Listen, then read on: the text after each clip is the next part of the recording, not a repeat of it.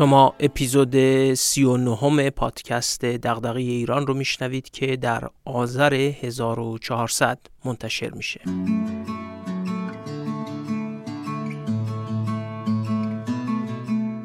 من محمد فاضلی هستم و تو این پادکست از کتابا و متونی میگم که میشه از اونها مباحثی درباره توسعه و بهبود مسائل جامعه ایران رو یاد گرفت یا حداقل به سوالاتی از جنس دغدغه ایران بیشتر و بهتر فکر کرد.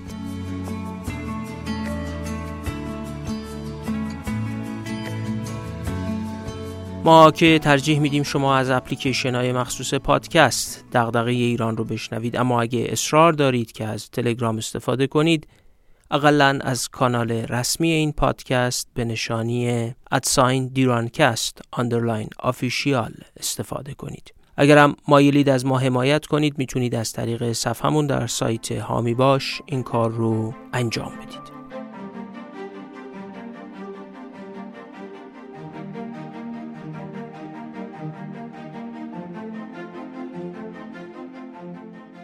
تو اپیزود 38 بیشتر درباره رضاشاه به روایت آرتور میلسپو گفتیم. این اپیزود و جنبندی ما درباره کتاب آمریکایی ها در ایران بیشتر درباره ظرفیت حکومت و نکات مهمیه که میلسپو درباره ایران بیان می‌کنه. بگذارید از مجموع اظهار نظرهای میلسپو درباره دوره رضاشاه که در اپیزود قبلی گفتیم بگذریم و فقط به این عبارت او درباره این دوره قناعت کنیم.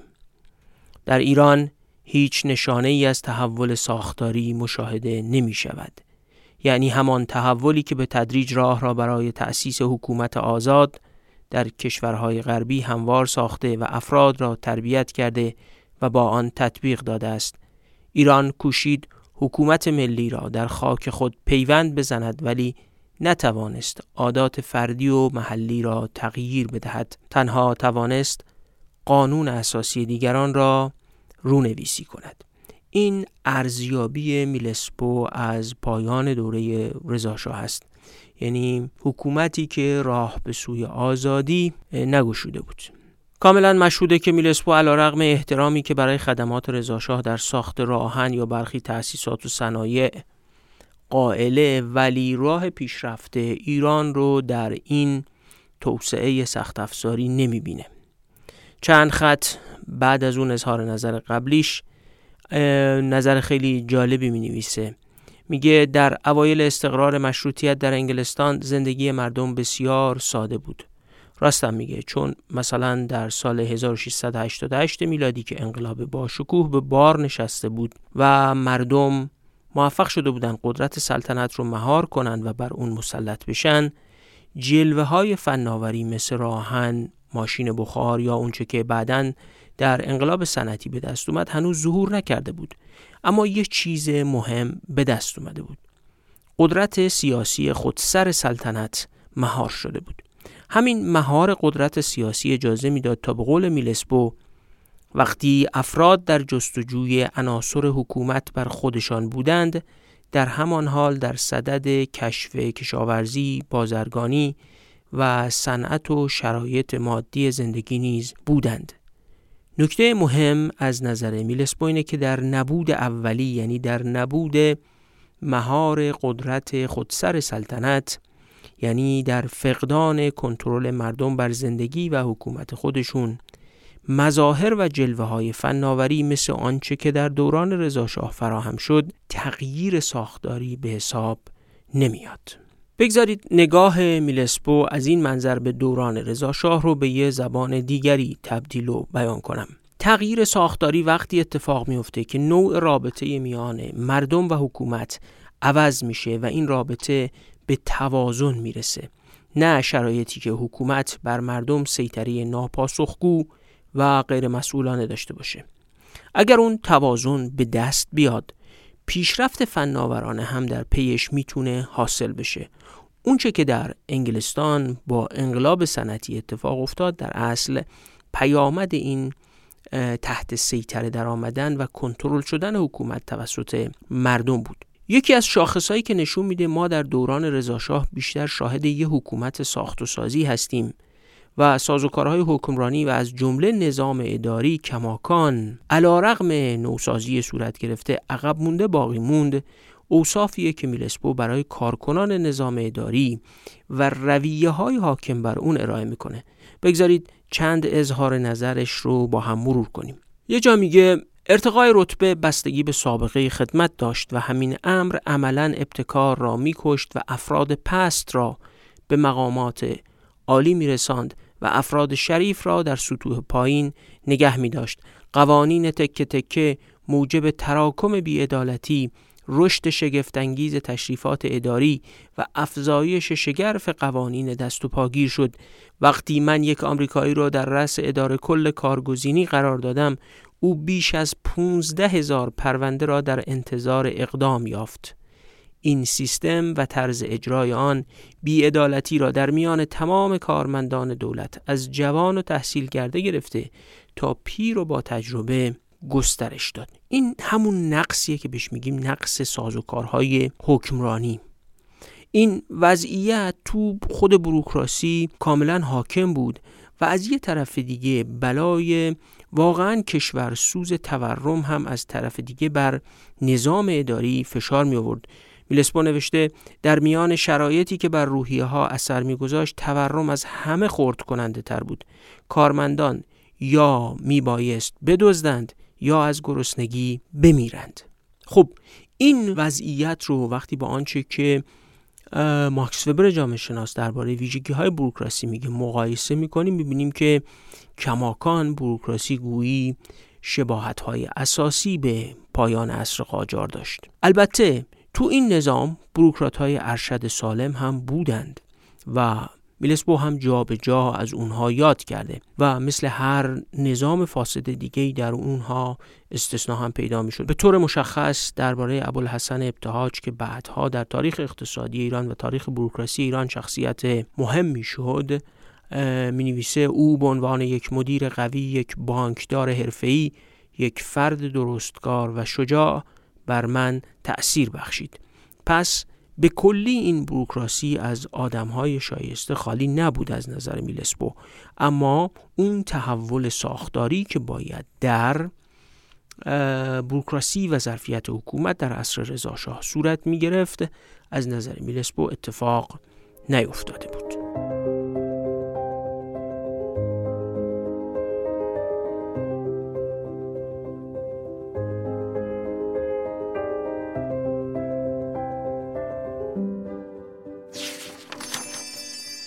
هفتش روز دیگه شب یلداست یه جشن ایرانی که آینای خاص داره یکی از بین جمعی که کنار هم جمع شدن می‌پرسه اصلا یلدا یعنی چی؟ خیلی خوبه تو این لحظه یه کتابی باشه که توش درباره ایران، جغرافیا و اقلیمش، پیدایش تمدنش، تاریخش، تاریخ سیاسیش و خلاصه ای از تاریخ اساتیری و باستانی ایران نوشته شده باشه. خلاصه و برای خواننده غیر متخصص تاریخ ایران باستان هم باشه. بازش کنیم و بخونیم یلدا واژه‌ای از زبان سوریانی و به معنای تولد است و سبب این نامگذاری را چنین گفتند که در پایان این شب دراز اهریمنی خورشید یا مهر متولد می شود و تاریکی را از میان می برد. ایرانیان باستان این شب دراز را با شب نشینی و خواندن نیایش هایی برای ایزد سروش سر می کردند.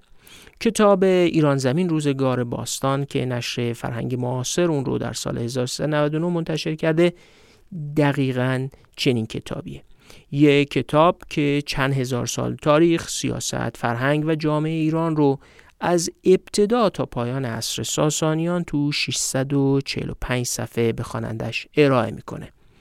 نویسنده کتاب دکتر اسکر بهرامی متخصص و دارای مدرک دکتری فرهنگ و زبانهای باستانی از دانشگاه تهران 54 سالشه و یه دو جین کتاب درباره ایران باستان تعلیف و ترجمه کرده. اگه کتاب برای اونایی می‌خواین که مایلن ایران تا پایان عصر ساسانیان رو عمومی و خوب بشناسن کتاب ایران زمین روزگار باستان گزینه خیلی خوبیه.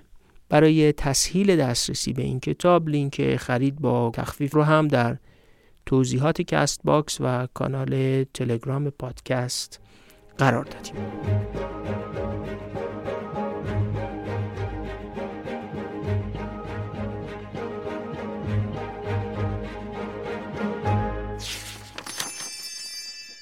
میلسپو کارش رو با تلاش برای احیای وزارت دارایی در اون شرایطی که توضیح دادیم شروع می‌کنه. ایجاد اداره کلهای ستادی مثل ارسال و مراسلات، کارگزینی و کارپردازی و بازرسی و ادارات مربوط به درآمدها مثل گمرک، مالیات بر درآمد، انحصار دخانیات و تریاک، خالصجات و املاک واگذاری اینا کارایی یعنی که به صورت سازماندهی اداری توسط میلسپو و تیمش در وزارت دارایی انجام میشن. تو همین شرایط از این شاکیه که انبوه متراکم قوانین اقتصادی که قبلا به تصویب رسیده بود مانع کار بودن و البته اجازه می‌گیره که قوانین رو به اختیار خودش به حالت تعلیق در بیاره. جالبه که درباره تعلیق این قوانین متراکم نوشته تصادفاً یک وسیله بسیار خوب برای ضربه زدن به دیکتاتوری و تشویق دموکراسی در دسترس ما قرار گرفته بود. واقعیتش اینه که بینش عمیقی تو این جملش نهفته است. انبوه متراکم قوانینی که فقط دست و پای مردم رو میبندن یه راه خوب برای برقراری دیکتاتوریه. قوانینی که قدرت می‌تونه به اونها استناد کنه و با هر گوشش صد راه آزادی یا فعالیت مردم بشه و کار خودش رو پیش ببره. میلسپو تیمش در بهار 1322 لایحه‌ای رو تنظیم می‌کنن برای اصلاح مالیات ها که میگه انتظار داشتیم با تصویب سریعش بتونیم ازش به عنوان ابزار ضد تورم استفاده کنیم. این لایحه یه نظام مالیاتی پیشنهاد می‌کرد که اخشار کم درآمد رو از مالیات معاف می‌کرد و نرخ مالیات طبقات بالا رو به شدت افزایش می‌داد. مالیات راهداری رو هم لغو می‌کرد و از مالکین می‌خواست که مالیات زمین رو همراه با سایر مردم بپردازند. مخالفت ها با اصلاحات مالیاتی اما خیلی جدی بود. اینقدر با این لایحه و سایر اصلاحات مالیاتی مخالفت میشه که خودش نوشته پس از نه ماه ما هیچ پیشرفت قابل ذکری در وصول مالیات های داخلی نکرده بودیم. دولت که ظرفیت نداشت تا مالیات مستقیم رو اجرایی کنه دوباره میره سراغ مالیات های غیر مستقیم. یعنی افزودن به قیمت کالاهای دولتی. جالبه که در خصوص ایام بعد از پایان یافتن مأموریت خودش در ایران می نویسه تجار و زمینداران یک بار دیگر آفتابی شدند و به فعالیت های خود علیه قانون مالیات بر درآمد سرعت بخشیدند تا به دلیل رضایت طبقات ممتاز دولت را وادار به تغییر قانون یا جلوگیری از اجرای آن بنمایند. می‌بینیم که ساماندهی نظام مالیاتی به دلیل اثری که روی درآمدهای صاحبان قدرت و همچنین به دلیل تأثیراتی که روی کیفیت حکمرانی داره و همین کیفیت حکمرانی صاحبان قدرت و ثروت نامشروع رو محدود می‌کنه به شدت با مخالفت مواجه میشه و در هر دوره هم همینطوره و اصلاحات مالیاتی اساساً از جمله دشوارترین اصلاحاتی است که برای بهبود ظرفیت حکومت در کشورها پیش رو هست. تجدید نظام مالی کشور با اصلاحات جدی در بودجه هم ارتباط داشت. اصلاحات بودجه هم به صد نماینده های مجلس برمیخورد. خودش جا می نویسه بعضی از نمایندگان مایل بودند قبل از حذف اقلام بودجه مطمئن شوند. مشاغلی که به وسیله دوستان یا نوکران سیاسی آنها اشغال شده است حذف نخواهد شد. این در اصل یکی از اون آرزه های بسیار خطرناک دموکراسی در حکومت های بیظرفیته این شکل از حامی پروری ها یعنی وقتی نماینده های مجلس نگران اینن که دوست و رفقاشون چه سهمی از بودجه رو می‌برند و در شکلهای فاسدترش چگونه سهمی از بودجه از طریق دوست و رفقاشون نصیب خودشون میشه این مشکل مقاومت در برابر اصلاحات بودجه هم پدید میاد و این خودش قابلیت ها و ظرفیت های شدید ایجاد می‌کنه برای حامی پروری. یکی از بهترین شرحها درباره این وضعیت یعنی ایجاد دموکراسی در کشورهای بدون ظرفیت رو فوکویاما در کتاب نظم و زوال سیاسی درباره حامی پروری تو ایتالیا، یونان، آمریکای قرن 19 هم و حتی انگلستان قرن 18 هم ارائه کرده. اگه خواستین اون تصویر و اون شهر رو بشنوین می‌تونین اپیزودهای 5 تا 11 رو از همین پادکست گوش بکنید. ساماندهی اداره قله هم تو هیته اختیارات میلسپو بوده طبق اون قراردادی که باهاش بسته بودن. نکته مهمی که میگه و هنوز بعد از قریب 80 سال صادقه نقش مهم حمل و نقل در مسئله قله ایرانه. بخش مهمی از قحطی ها و گرانی ها در ایران به مسئله حمل و نقل برمیگشت. هنوزم مسئله حمل و نقل و بالاتر بودن هزینه حمل و نقل در ایران نسبت به عمده کشورها و اینکه واقعا هزینه حمل و نقل در هزینه نهایی تولید کالاها دو تا سه برابر بقیه کشورها بلخص کشورها توسعه یافته است در ایران یک مشکله کلیت حمل و نقل مسئله مهم و راهبردی ایرانه که در همه بخشهای زمینی، هوایی، دریایی و ریلی با مشکلات ساختاری جدی مواجهه. مسئله کیفیت نان هم در اون زمان مطرح بود. دقت می‌کنید همه مسائلی که ما امروز داریم و در 20 سال 40 سال گذشته داشتیم کیفیت نان حمل و نقل و چیزهایی که تو این پادکست دربارش صحبت کردیم اون موقع هم مطرح بوده و من به همین جهت یک بار در متنی درباره خصیصه جامعه ایران نوشتم جامعه مسائل حل نشده یکی از ویژگی های ساختاری جامعه ایران شده. مسائل پدید میان اما حل نمیشن. حالا در مورد نان هم همین مسئله رو میلسپو طرح می‌کنه. میگه فرسودگی ماشین های آسیاب آرد بد قربال کردن ناتوانی نانوایی سیلو خرابکاری ضعف مدیریت توزیع بد و نبودن بازرسی مناسب. مسائلی بود که برای نانوایی سیلو پدید می اومد و بر کیفیت نانش اثر میشه نانوایی سیلو رو میلسپو خودش را انداخته بود تا بتونه با احتکار یا گرانفروشی نانواهای سطح شهر مقابله بکنه و خودش هم اعتراف می‌کنه که در نهایت در این کار شکست می‌خوره. مسئله تورم هم به حدی جدی بود. به هر حال ایران تحت اشغال متفقین بود و یک کشور جنگ زده با اون دشواری های ساختاری که اقتصادش داشت یک تورم جدی داشت که گفتم خدمتتون دفعه پیش که بین سال 1316 تا 1322 سطح عمومی قیمت ها شاخص قیمت ها هشت برابر شده بود. می نویسه تورم تنظیم بودجه و برنامه‌ریزی مالی را دشوار ساخته بود.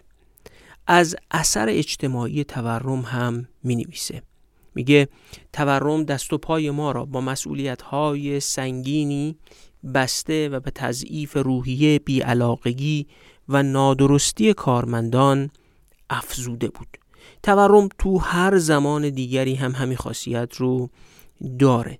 برای دیدن اثرش هم لازم نیست خیلی راه دور بریم. همین روزها و همین سالها و این چند دهه به اطراف خودمون و وضع حال آدما نگاه بکنیم می‌تونیم اثرات تورم رو در روحیهشون در امیدشون و در اخلاقیاتشون کاملا مشاهده بکنیم.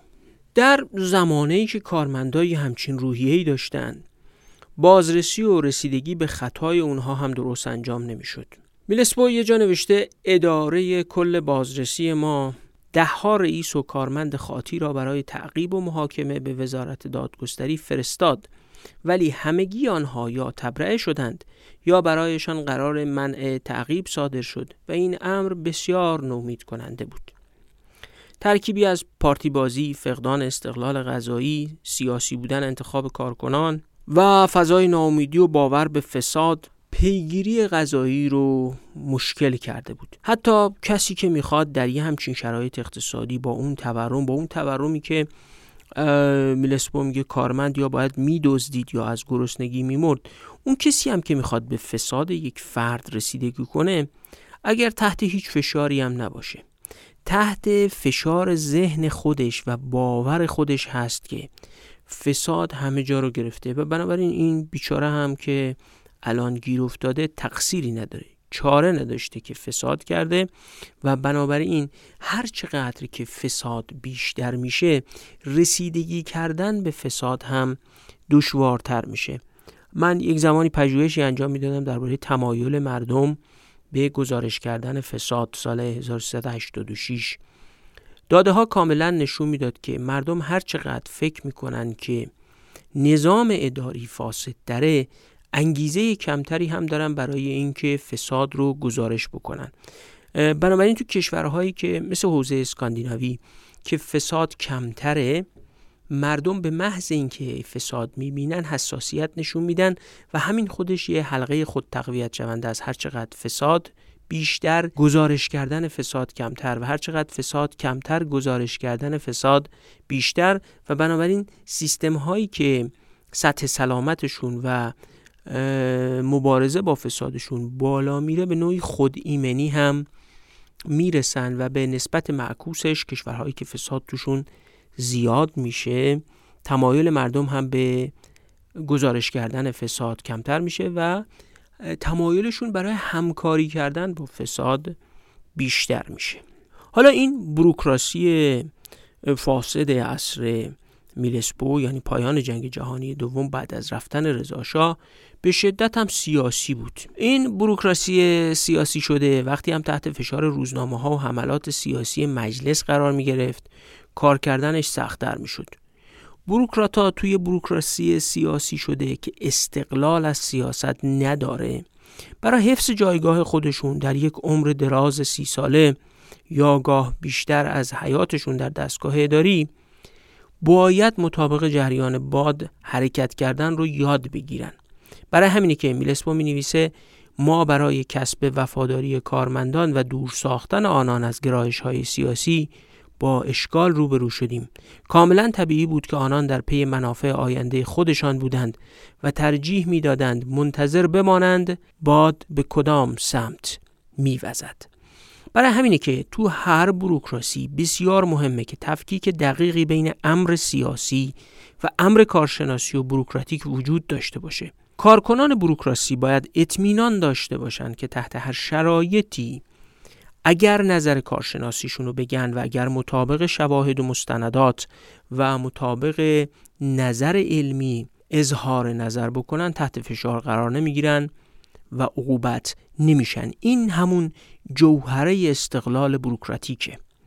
کارکنان باید به این سطح از استقلال بروکراتیک اعتمادم داشته باشن تا به آدمای حزب باد تبدیل نشن.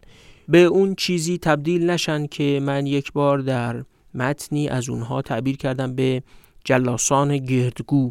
آدمایی که فقط تو جلسات زیادی میشینن و تو اون جلسات چنان گرد و کم خاصیت حرف می‌زنن که هر رئیسی خوشش بیاد و چنان ملاحظه می‌کنن که مبادا حتی در آینده دور هم برای منافع بروکراتیکشون و برای پست و جایگاه و مقامشون مشکلی پیش بیاد. خب تو این نظام و ساختار اداری که از دوران رضاشاه باقی مونده بود در سال 1322 نظامیگری هم به شدت بر بودجه فشار می آورد ارتشی که ایران داشت که در اون وضعیت تسلیم متفقین هم شده بود ارتشی بود که به قول روزنامه رد در دیماه 1343 دربارش نوشته بود سربازان لاغر و عروسکیش فقط گارد شخصی فرماندهان بودند و یگان اعزامی برای سرکوب ایل قشقایی به کلی توسط این ایل محاصره و خل سلاح و اسیر شده بودند. این ارتش ناکارآمد اشتهای عجیبی هم برای بودجه داشت. به نحوی که میلسپو نوشته در آن هنگام میلیتاریسم با اشتهای سیری ناپذیر و روحیه متکبر خود درست و حسابی راه پیشرفت ایران را سد کرده بود. جالبه که میلسپو تو همون روزا به شاه میگه که اگر بودجه ارتش اضافه شود نخواهیم توانست کار چندانی برای کشاورزی، آموزش و پرورش و بهداشت عمومی انجام دهیم. و پاسخ محمد رضا شاه هم جالبه. میگه بسیار خوب در این صورت این مسائل را به بعد موکول می‌کنیم. یه جا درباره محمد رضا شاه تو دوران می نویسه و درباره نفوذ نظامی بر او هشدار میده. نوشته در رأس این ساختار دولتی فاسد و متزلزل یک شاه جوان گیج و سردرگم نشسته است که در یک سویش درباری بسیار با شکوه و در سوی دیگرش یک عده نظامی فاسد و بیلیاقت آماده دیکتاتوری قرار گرفتند. خب این مشکلات رو اضافه بکنیم به مشکلات اقتصادی و بالاخص انحصارهایی که از زمان رضاشاه باقی مونده بود.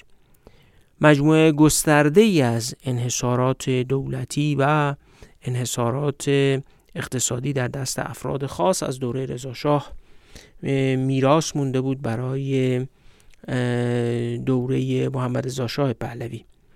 میلسپو معتقد بود این انحصارات زیانبارن و خسارت بارترینشون هم انحصاراتی بود که بخش دولتی و بخش خصوصی مشترک با هم داشتن. گام هایی به سمت آزادسازی تجارت رو شروع می‌کنه برداشتن با آزاد کردن حمل گندم لغو انحصار دولتی کاغذ روزنامه و لغو کنترل بر بنزین اولین کارهاییه که برای انحصار زدایی انجام میده. قیمت گذاری روی چای چایکار ایرانی رو هم بر میداره و اجازه میدن چایکارا محصولشون رو تو بازار آزاد بفروشن. از وارد کننده های چای هم می‌خوان که مقداری از چای داخلی رو در مقابل حق وارد کردن چای خارجی بخرن. یکی از اون دردهایی که میلسپو بهش اشاره کرده تو این کتاب و هنوزم تو چارچوب مدیریت دولتی در ایران و ساختار بروکراسی در ایران باقیه چیزیست درباره مقوله مطالعات در نظام بروکراتیک. تو بهار 1323 به نخست وزیر وقت نوشته که چند تا کمیسیون مطالعاتی در زمینه تجارت خارجی، ارزهای خارجی، اسکناس و بانکداری، کارهای عمومی، کشاورزی، صنعت و برنامه‌ریزی اقتصادی باید تشکیل بشه و این عرصه ها رو مطالعه کنن. نخست وزیر هم سه ماه پیشنهاد رو مسکوت می‌ذاره و بعد یه شورای عالی اقتصاد تأسیس میشه. ترکیبی از سیاسی بودن بیاعتمادی بروکراتا به اینکه بتونن در برابر سیاستمدارا تصمیمات اقلانی رو پیش ببرن و ناتوانی بخش مهمی از کارکنان دولت برای مطالعه کردن دقیق و درک گزارش های کارشناسی و خیلی عوامل دیگه سبب میشه و شده که مطالعه و بررسی در بروکراسی ایران جایگاه مهمی نداشته باشه. این جایگاه مهم نداشتن مطالعه سر میلسپو هم میاد و در از پیشنهادش هیچ اقدامی روش نمیشه و به جایی نمی‌رسه. این بخش رو با ذکر این نکته به پایان می‌برم که میلسپو دو فصل از کتابش رو هم به بررسی حضور انگلیسی ها و روس ها در ایران اختصاص داده. بالاخره زمانه مأموریت او دوره اشغال ایران توسط متفقین بود. و کارش هم تحت تاثیر این وضعیت قرار داشت مشخصا درباره روس ها میگه مشکل مهم دیگر برای ساختار کار خودش رو میگه مشکل مهم دیگر از اشغال های دولتی ایران توسط مقامات نظامی شوروی ناشی می‌شد که در بسیاری موارد بدون کسب اجازه قبلی و در تمام موارد بدون پرداخت مال اجاره بود. به حال او می‌خواست کار دولت ایران رو پیش ببره و های دولتی رو مقامات شوروی اشغال کرده بودند. اجازه هم نمی گرفتن، اجاره هم نمی‌دادند. روسا به همین ترتیب در اجازه دادن برای بکار گرفتن مامورای آمریکایی تو مناطق تحت اشغال خودشون هم کارشکنی می‌کردن این مشکلیه که در این چند اپیزود ما بارها باهاش مواجه شدیم از زمان بلژیکیا روسا خیلی موافق به کار گرفتن معموران در مناطق تحت اشغال خودشون تحت نفوذ خودشون بلخص در شمال ایران نبودن.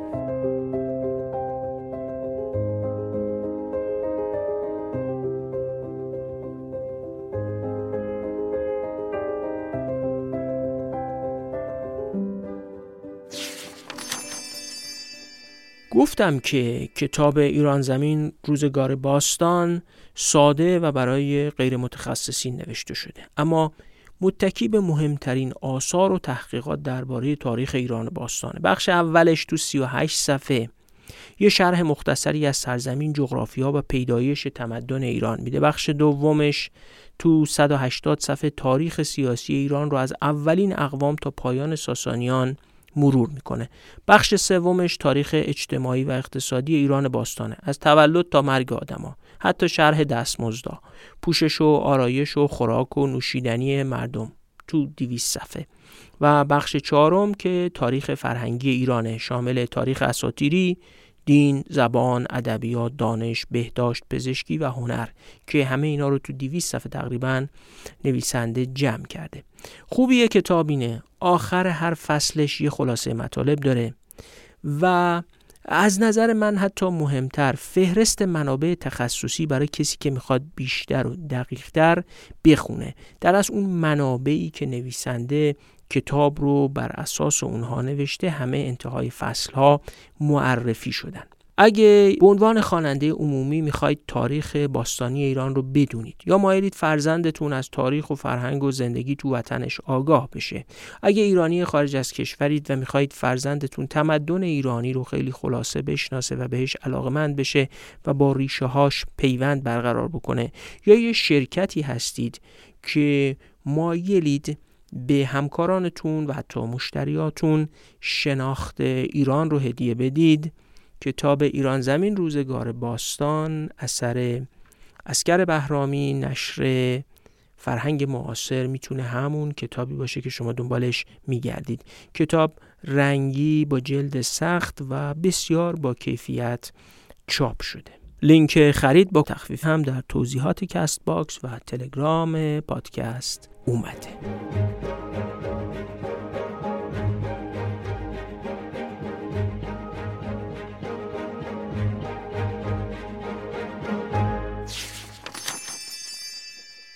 میلسپو یه فصل از کتابش رو به عنوان گزارش درمانی به مسئله ایران و راه های اون اختصاص داده.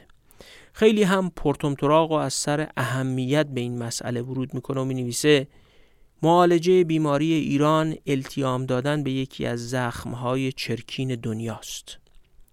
منظورش هم اینه که ایران در منازعات بین روسیه و انگلیس و در زمان خودش با ورود آمریکا در چهارراه حوادث قرار گرفته و سرنوشت این کشور اثر مهمی بر سرنوشت حتی منازعات بین جهانی هم داره معتقد بود که تا الان این تا موقعی که خودش می نوشت هیچ علاجی از سوی این سه قدرت و سازمان ملل متحد هم برای وضعیت ایران ارائه نشده. برها ایران تحت اشغال بود. تا مدتها بعد از میلسپو هم بود و منازعاتی بر سر تخلیه ایران توسط ارتش شوروی هم در میان بود که کار نهایتا به شورای امنیت سازمان ملل هم کشید.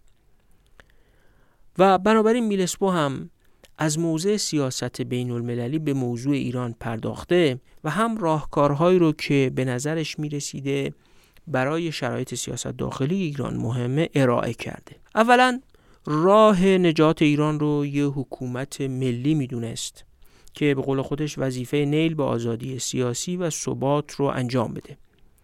درباره شکل و محتوای چنین حکومتی هم معتقد بود تاریخ این سرزمین شکست سلطنت مطلقه را به طور قطع ثابت می کند دیکتاتوری از هر نوع دیگر ولو اینکه فرض شود به مملکت خدمت می کند در دراز مدت اقبال بیشتری از سلطنت مطلقه ندارد. بر حال میلسپو می‌دانست که روشنفکرها وقتی رضا شاه برآمد بر تاریخ سیاسی ایران می‌گفتن استبداد منور و استبدادی که انتظار داشتن از توش توسعه به زبان امروز بیرون بیاد و آنچه شد که تا به اینجا هم از روایت میلسپو خانده ایم و شنیده ایم. پس دیکتاتوری رو راه چاره نمی‌دونست. در کنارش باورم داشت که رسیدن به چیزی غیر از دیکتاتوری چیزی که ملت ایران شایستگیش رو دارن راه دشوار و دور و دراز است. چون 15 سال پیش از اون تاریخ هم تو ایران کار کرده بود و در پایان مأموریت دو سالش شناخت خوبی از ایران داشت. یه عبارت درخشان نوشته که هنوزم مثل طلا میدرخشه به گمان من حداقل. میگه مسئله ای که ایران با آن روبروست دو راه حل لازم دارد. اولا استقرار نظم و قانون و احساس زندگی در جامعه و یک حکومت کارآمد و درستکار و ثبات سیاسی داخلی بر اساس اصول دموکراسی. ثانیا ثبات منطقه از لحاظ بین المللی و برطرف کردن سوء زن بحران و رقابت های زیانبخش و ریشه های اختلاف تا حد ممکن.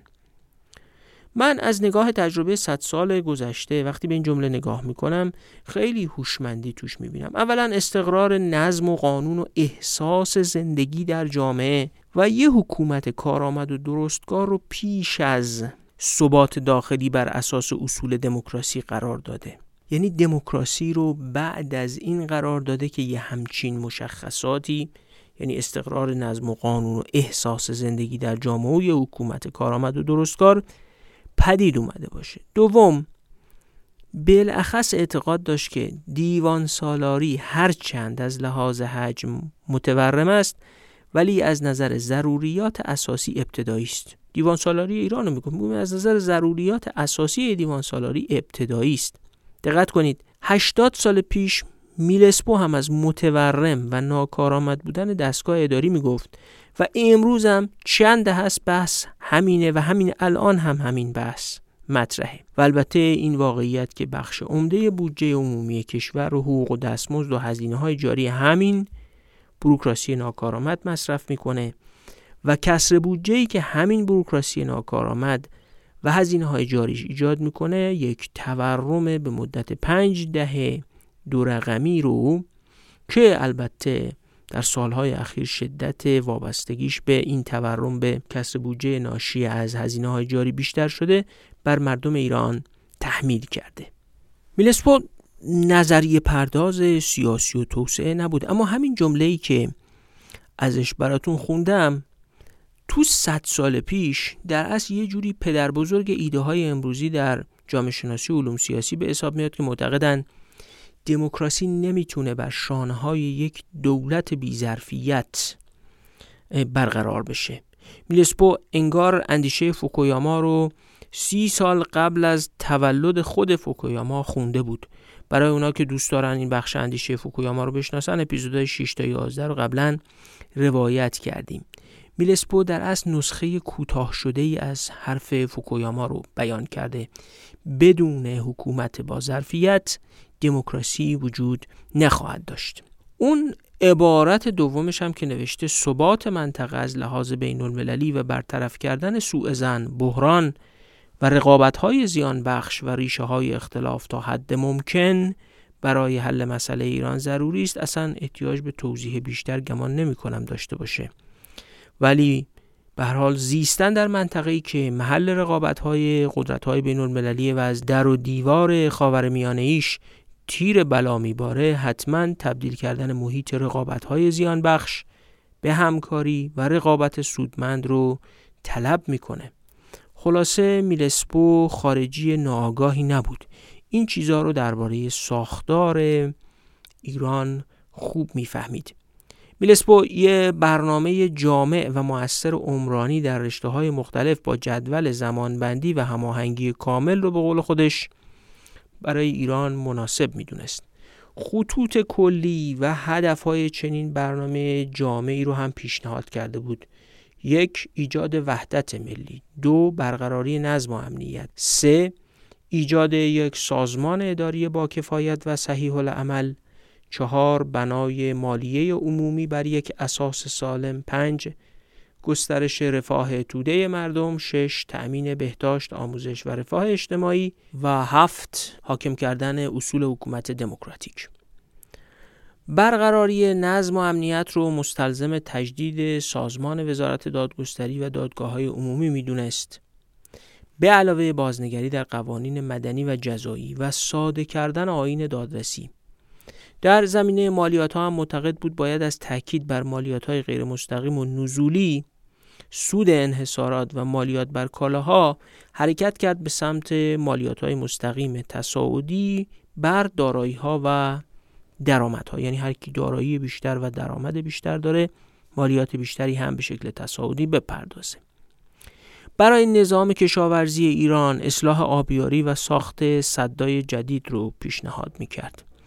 توسعه آموزش روستایی، توسعه دهات و خانه های روستایی و تشویق صنایع دستی و کارهای روستایی رو هم در کنار برنامه حفظ جنگل مهم می‌دونست.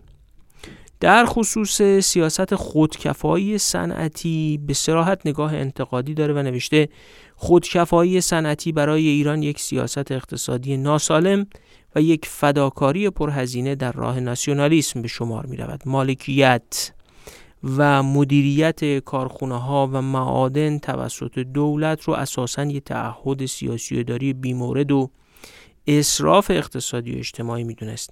طرفدار فروش معادن و کارخانجات بدون هیچ گونه مشارکت دولت به شرکت های ایرانی بود. آموزش و بلخص آموزش ابتدایی رو فقط یکی از اقلام برنامه توسعه در ایران نمی‌دونست بلکه اون رو به قول خودش اساسی ترین و حیاتی ترین اقلام و معیار نهایی موفقیت به شمار می آورد. معتقد بود برای ایجاد و حفظ یک حکومت با دوام و مسئول در این کشور باید بر شهروندان خوب با احساس آزادی و حیثیت زندگی توأم با همکاری تعاونی و مسئولیت اجتماعی تکیه کرد یعنی می‌شد از نظر او برای رسیدن به آزادی و توسعه فقط بر یه شهروندی با این ویژگی ها تکیه کرد.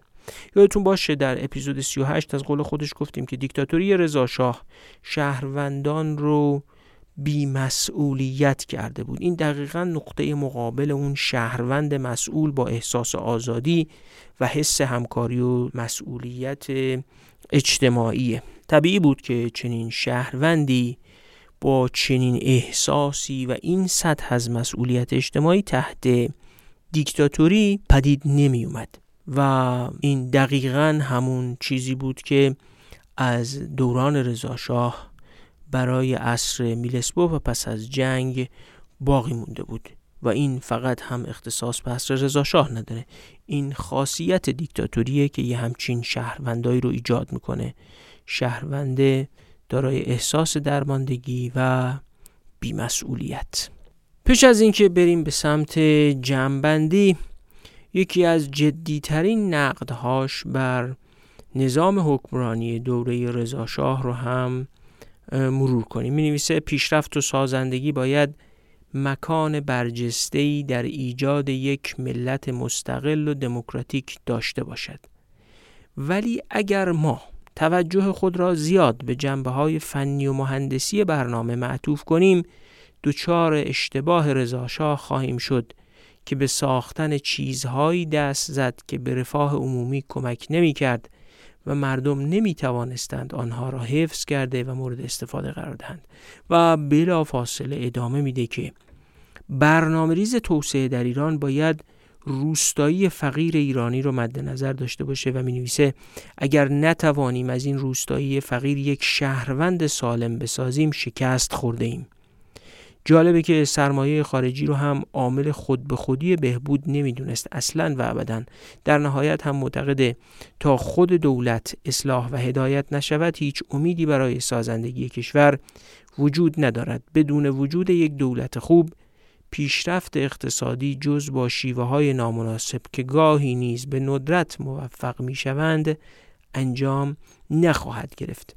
خیلی در این زمینه به گمان من نگاه پیشرفته ای داره. کاملا در دهه 1940 قریب 80 سال پیش می‌فهمید که صرفا با ساخت و ساز با اون جنبه های فنی مهندسی و بدون سرمایه گذاری برای دادن آزادی و قابلیت های شهروندی به افراد نمیشه دسترسی به توسعه پیدا کرد.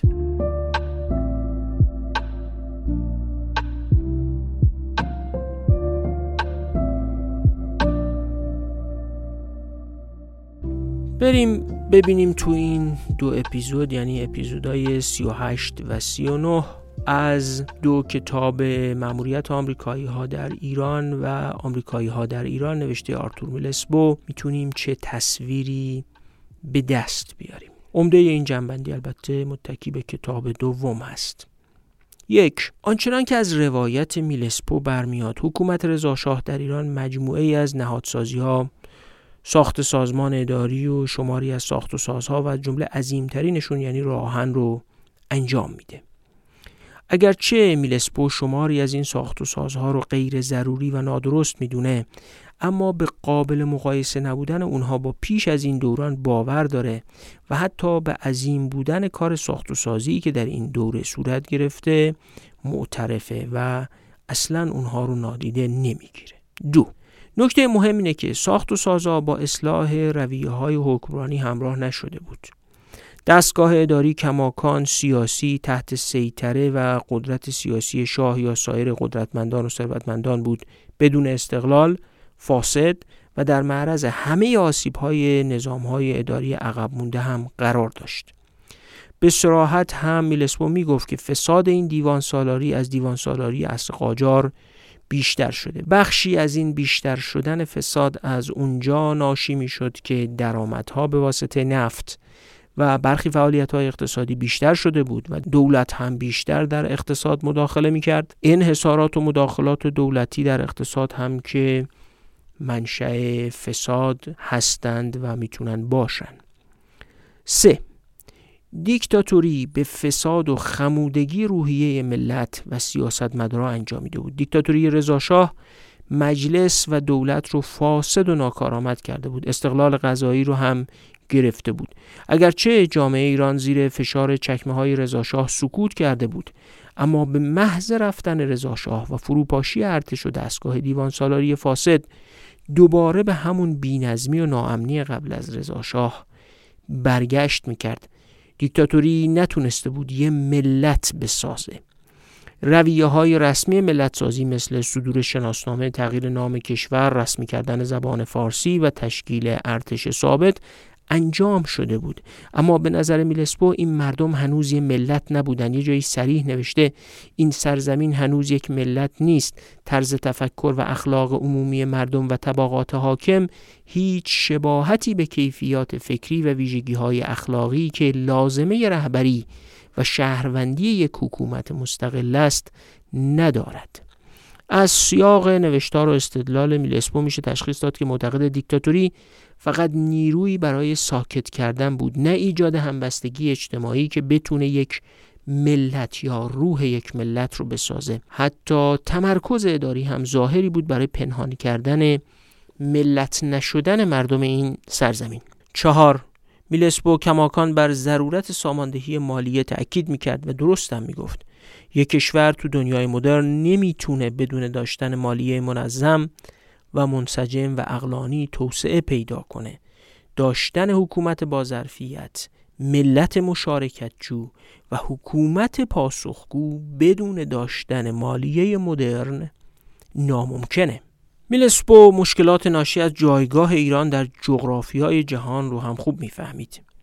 از دیروز تا امروز این سرزمین شاهد این هستیم که ما هنوز نتونستیم تو دنیای مدرن راهکاری برای استفاده مثبت از جایگاهمون تو جغرافی های جهان پیدا کنیم.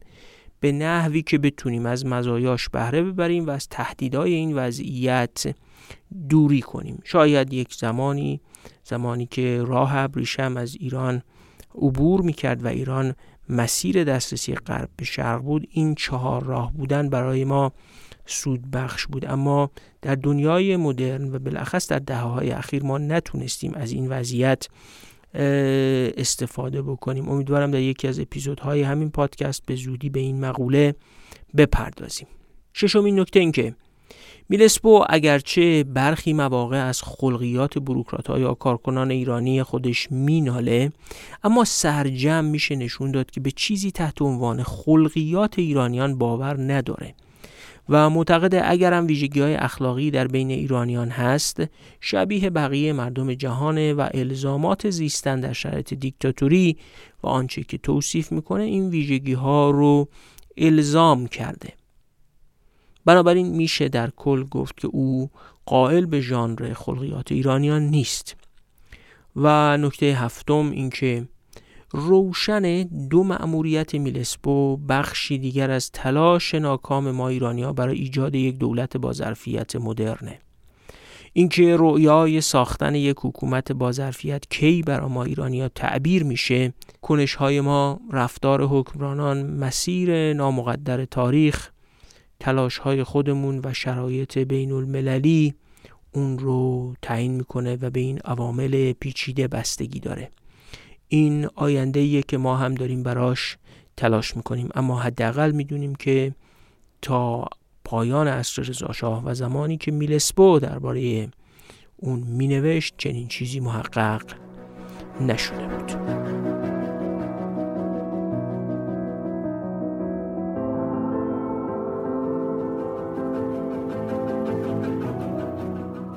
خب خیلی ممنون که تا اینجا رو با ما بودین.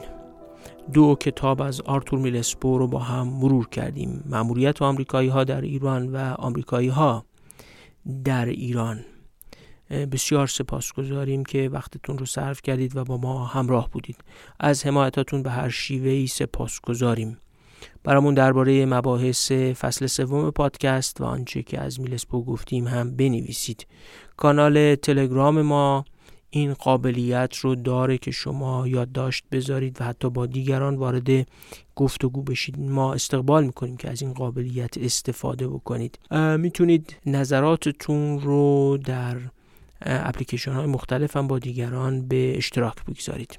قدر تلاش های شما برای معرفی کردن این پادکست صفحه اینستاگرامش و کانال تلگرامش به دیگران رو کاملا می‌دونیم. اینکه تلاش می‌کنید دیگران رو متقاعد بکنید که از اپلیکیشن های پادگیر برای شنیدن این پادکست استفاده کنن هم برای ما بسیار ارزشمنده و در نهایت امیدواریم بتونیم پاسخگوی مجموع حمایت های مالی شما هم باشیم که به ما کمک می‌کنه با کیفیت تر کار بکنیم و با امیدواری و راحتی بیشتری کار تولید رو انجام بدیم. روز و روزگار بر همه شما خوش. فعلا خداحافظ.